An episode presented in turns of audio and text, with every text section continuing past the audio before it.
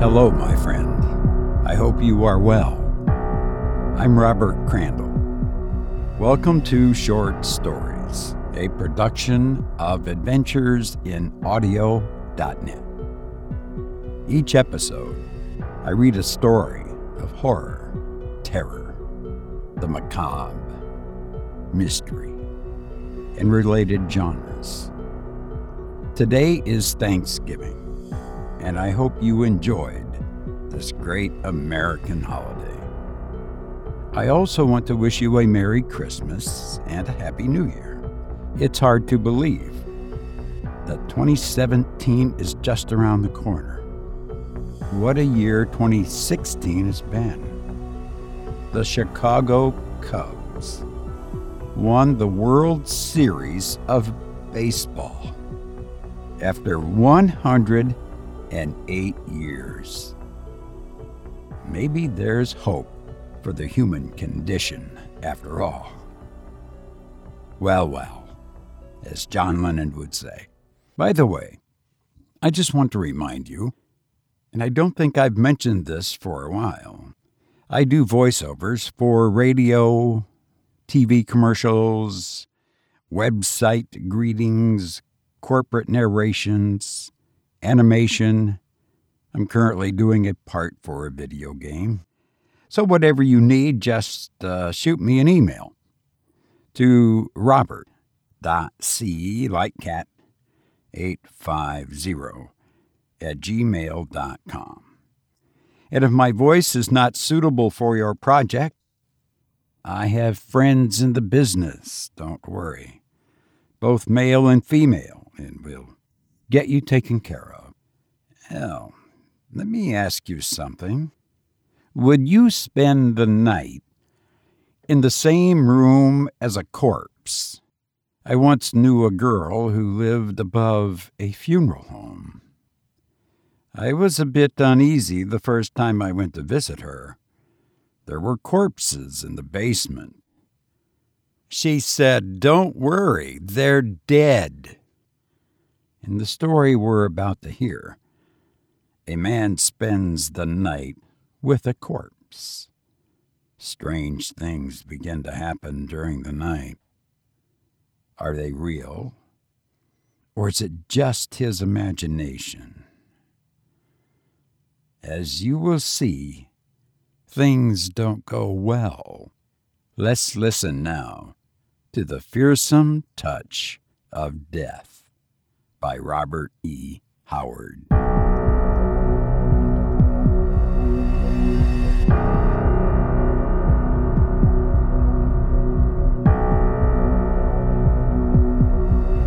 As long as midnight cloaks the earth with shadows grim and stark, God save us from the Judas kiss of a dead man in the dark. Old Adam Farrell lay dead in the house where he had lived alone for the last 20 years. A silent, churlish recluse. In his life, he had known no friends, and only two men watched his passing. Dr. Stein rose and glanced out the window into the gathering dusk. You think you can spend the night here, then? he asked his companion. This man, Falred by name, assented. Yes, certainly. I guess it's up to me. Rather a useless and primitive custom, sitting up with the dead, commented the doctor, preparing to depart. But I suppose, in common decency, we will have to bow to precedence. Maybe I can find someone who will come over here and help you with your vigil. Falred shrugged his shoulders. I doubt it. Farrell wasn't liked wasn't known by many people. I scarcely knew him myself, but I don't mind sitting up with the corpse. Dr. Stein was removing his rubber gloves, and Falred watched the process with an interest that almost amounted to fascination. A slight, involuntary shudder shook at him at the memory of touching these gloves. Slick, cold, clammy things like the touch of death. You may get lonely tonight if I don't find anyone, the doctor remarked as he opened the door. Not superstitious, are you? Falred laughed. Scarcely. To tell the truth, from what I hear of Farrell's disposition, I'd rather be watching his corpse than have been his guest in life. The door closed and Falred took up his vigil. He seated himself in the only chair the room boasted, glanced casually at the formless, sheeted bulk on the bed opposite him, and began to read by the light of the dim lamp which stood on the rough table. Outside, the darkness gathered swiftly, and finally, Falred laid down his magazine to rest his eyes. He looked again at the shape which had, in life, been the form of Adam Farrell, wondering what quirk in the human nature made the sight of a corpse not so unpleasant, but such an object of fear to man. Unthinking ignorance, seeing in dead things a reminder of death to come, he decided lazily, and began idly contemplating as to what life had held for this grim and crabbed old man who had neither relatives nor friends, and who had seldom left the house wherein he had died. The usual tales of miser hoarded wealth had accumulated, but Falred felt so little interest in the whole matter that it was not even necessary for him to overcome any temptation to pray about the house for possible hidden treasure. He returned to his reading with a shrug. The task was more boresome than he had thought for.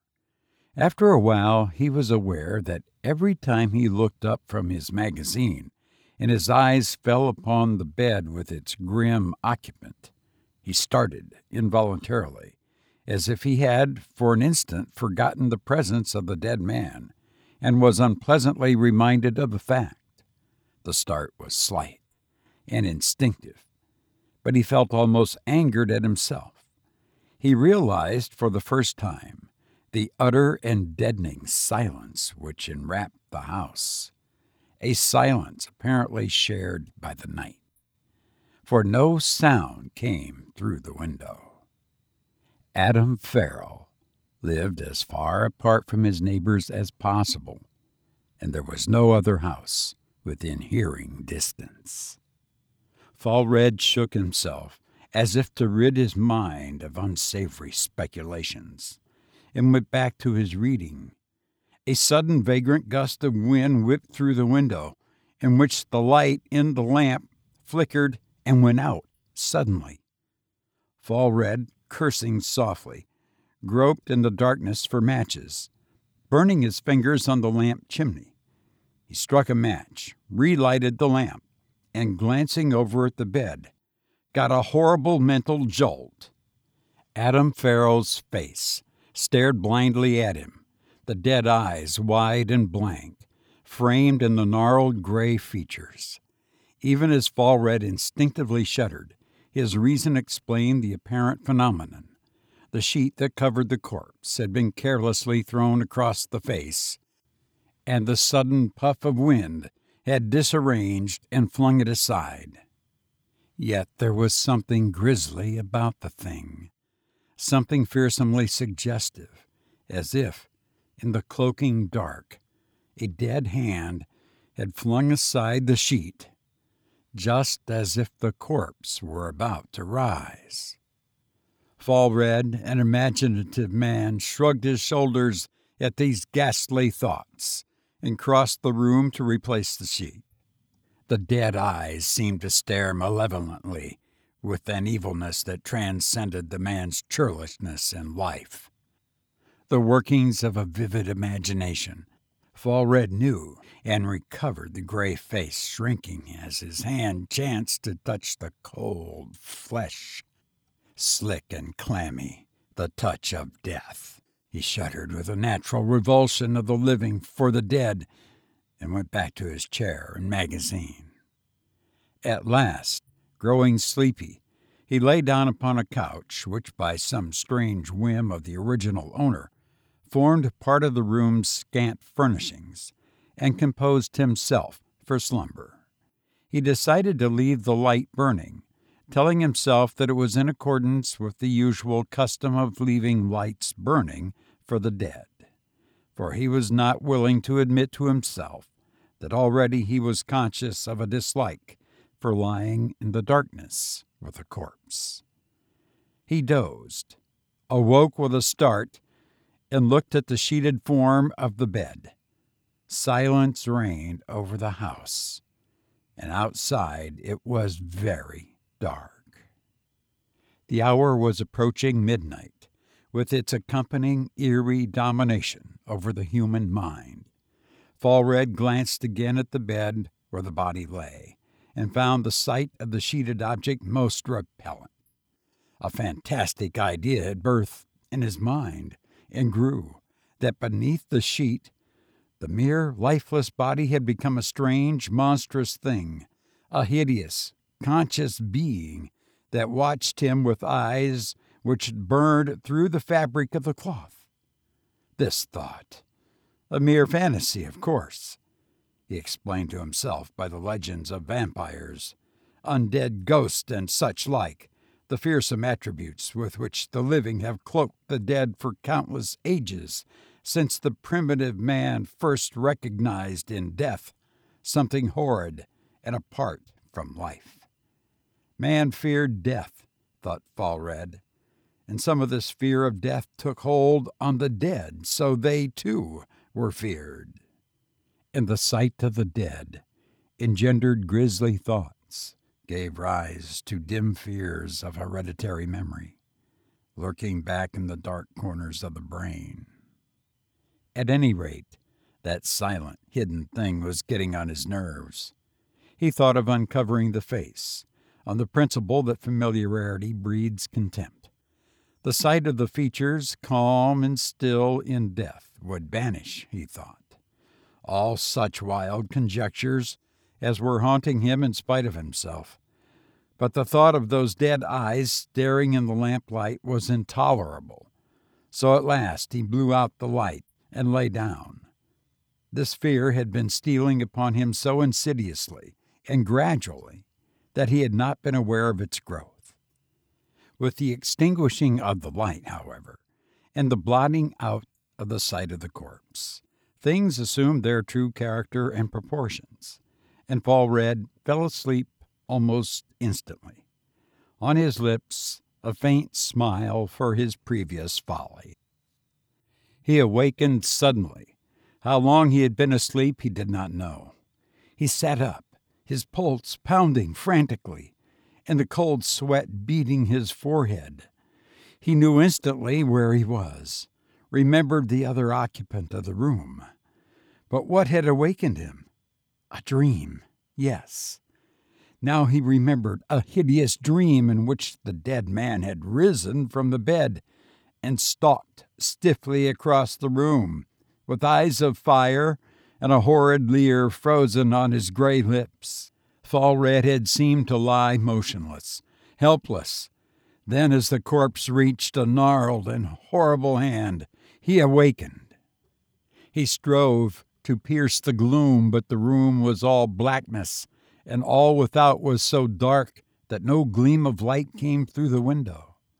He reached a shaking hand toward the lamp, then recoiled as if from a hidden serpent. Sitting here in the dark with a fiendish corpse was bad enough, but he dared not light the lamp for fear that his reason would be snuffed out like a candle and what he might see. Horror, stark and unreasoning, had full possession of his soul. He no longer questioned the instinctive fears that rose in him. All those legends he had heard came back to him and brought a belief in them. Death was a hideous thing, a brain shattering horror, imbuing lifeless men with a horrid malevolence. Adam Farrell in his life had been simply a churlish but harmless man. Now he was a terror, a monster a fiend lurking in the shadows of fear, ready to leap on mankind with talons dipped deep in death and insanity. Falred sat there, his blood freezing, and fought out his silent battle. Faint glimmerings of reason had begun to touch his fright when a soft, stealthy sound again froze him. He did not recognize it as the whisper of the night wind across the windowsill. His frenzied fancy knew it only as the tread of death and horror. He sprang from the couch, then stood undecided. Escape was in his mind, but he was too dazed to even try to formulate a plan of escape. Then his sense of direction was gone. Fear had so stultified his mind that he was not able to think consciously. The blackness spread in long waves about him, and its darkness and void entered into his brain. His motions, such as they were, were instinctive. He seemed shackled with mighty chains, and his limbs responded sluggishly like an imbecile's. A terrible horror grew up in him and reared its grisly shape that the dead man was behind him, was stealing upon him from the rear. He no longer thought of lighting the lamp. He no longer thought of anything. Fear filled his whole being. There was room for nothing else. He backed away slowly in the darkness, hands behind him, instinctively feeling the way. With a terrific effort, he partly shook the clinging mist of horror from him, and the cold sweat, clammy upon his body, strove to orient himself. He could see nothing, but the bed was across the room, in front of him. He was backing away from it. There was where the dead man was lying, according to all rules of nature. If the thing were as he felt behind him, then the old tales were true death did implant in lifeless bodies an unearthly animation, and dead men did roam the shadows to work their ghastly and evil will upon the sons of men. Then, great God! What was man but a wailing infant, lost in the night and beset by frightful things from the black abysses and the terrible unknown voids of space and time? These conclusions he did not reach by any reasoning process. They leaped full grown into his terror dazed brain. He worked his way slowly backward, groping, clinging to the thought that the dead man must be in front of him. Then his back flung hands encountered something, something slick, cold, and clammy, like the touch of death. A scream shook the echoes, followed by the crash of a falling body. The next morning, they who came to the house of death found two corpses in the room. Adam Farrell's sheeted body lay motionless upon the bed, and across the room lay the body of Falred. Beneath the shelf, where Dr. Stein had absent mindedly left his gloves. Rubber gloves, slick and clammy to the touch of a hand groping in the dark. A hand of one fleeing his own fear. Rubber gloves, slick and clammy and cold, like the touch of death.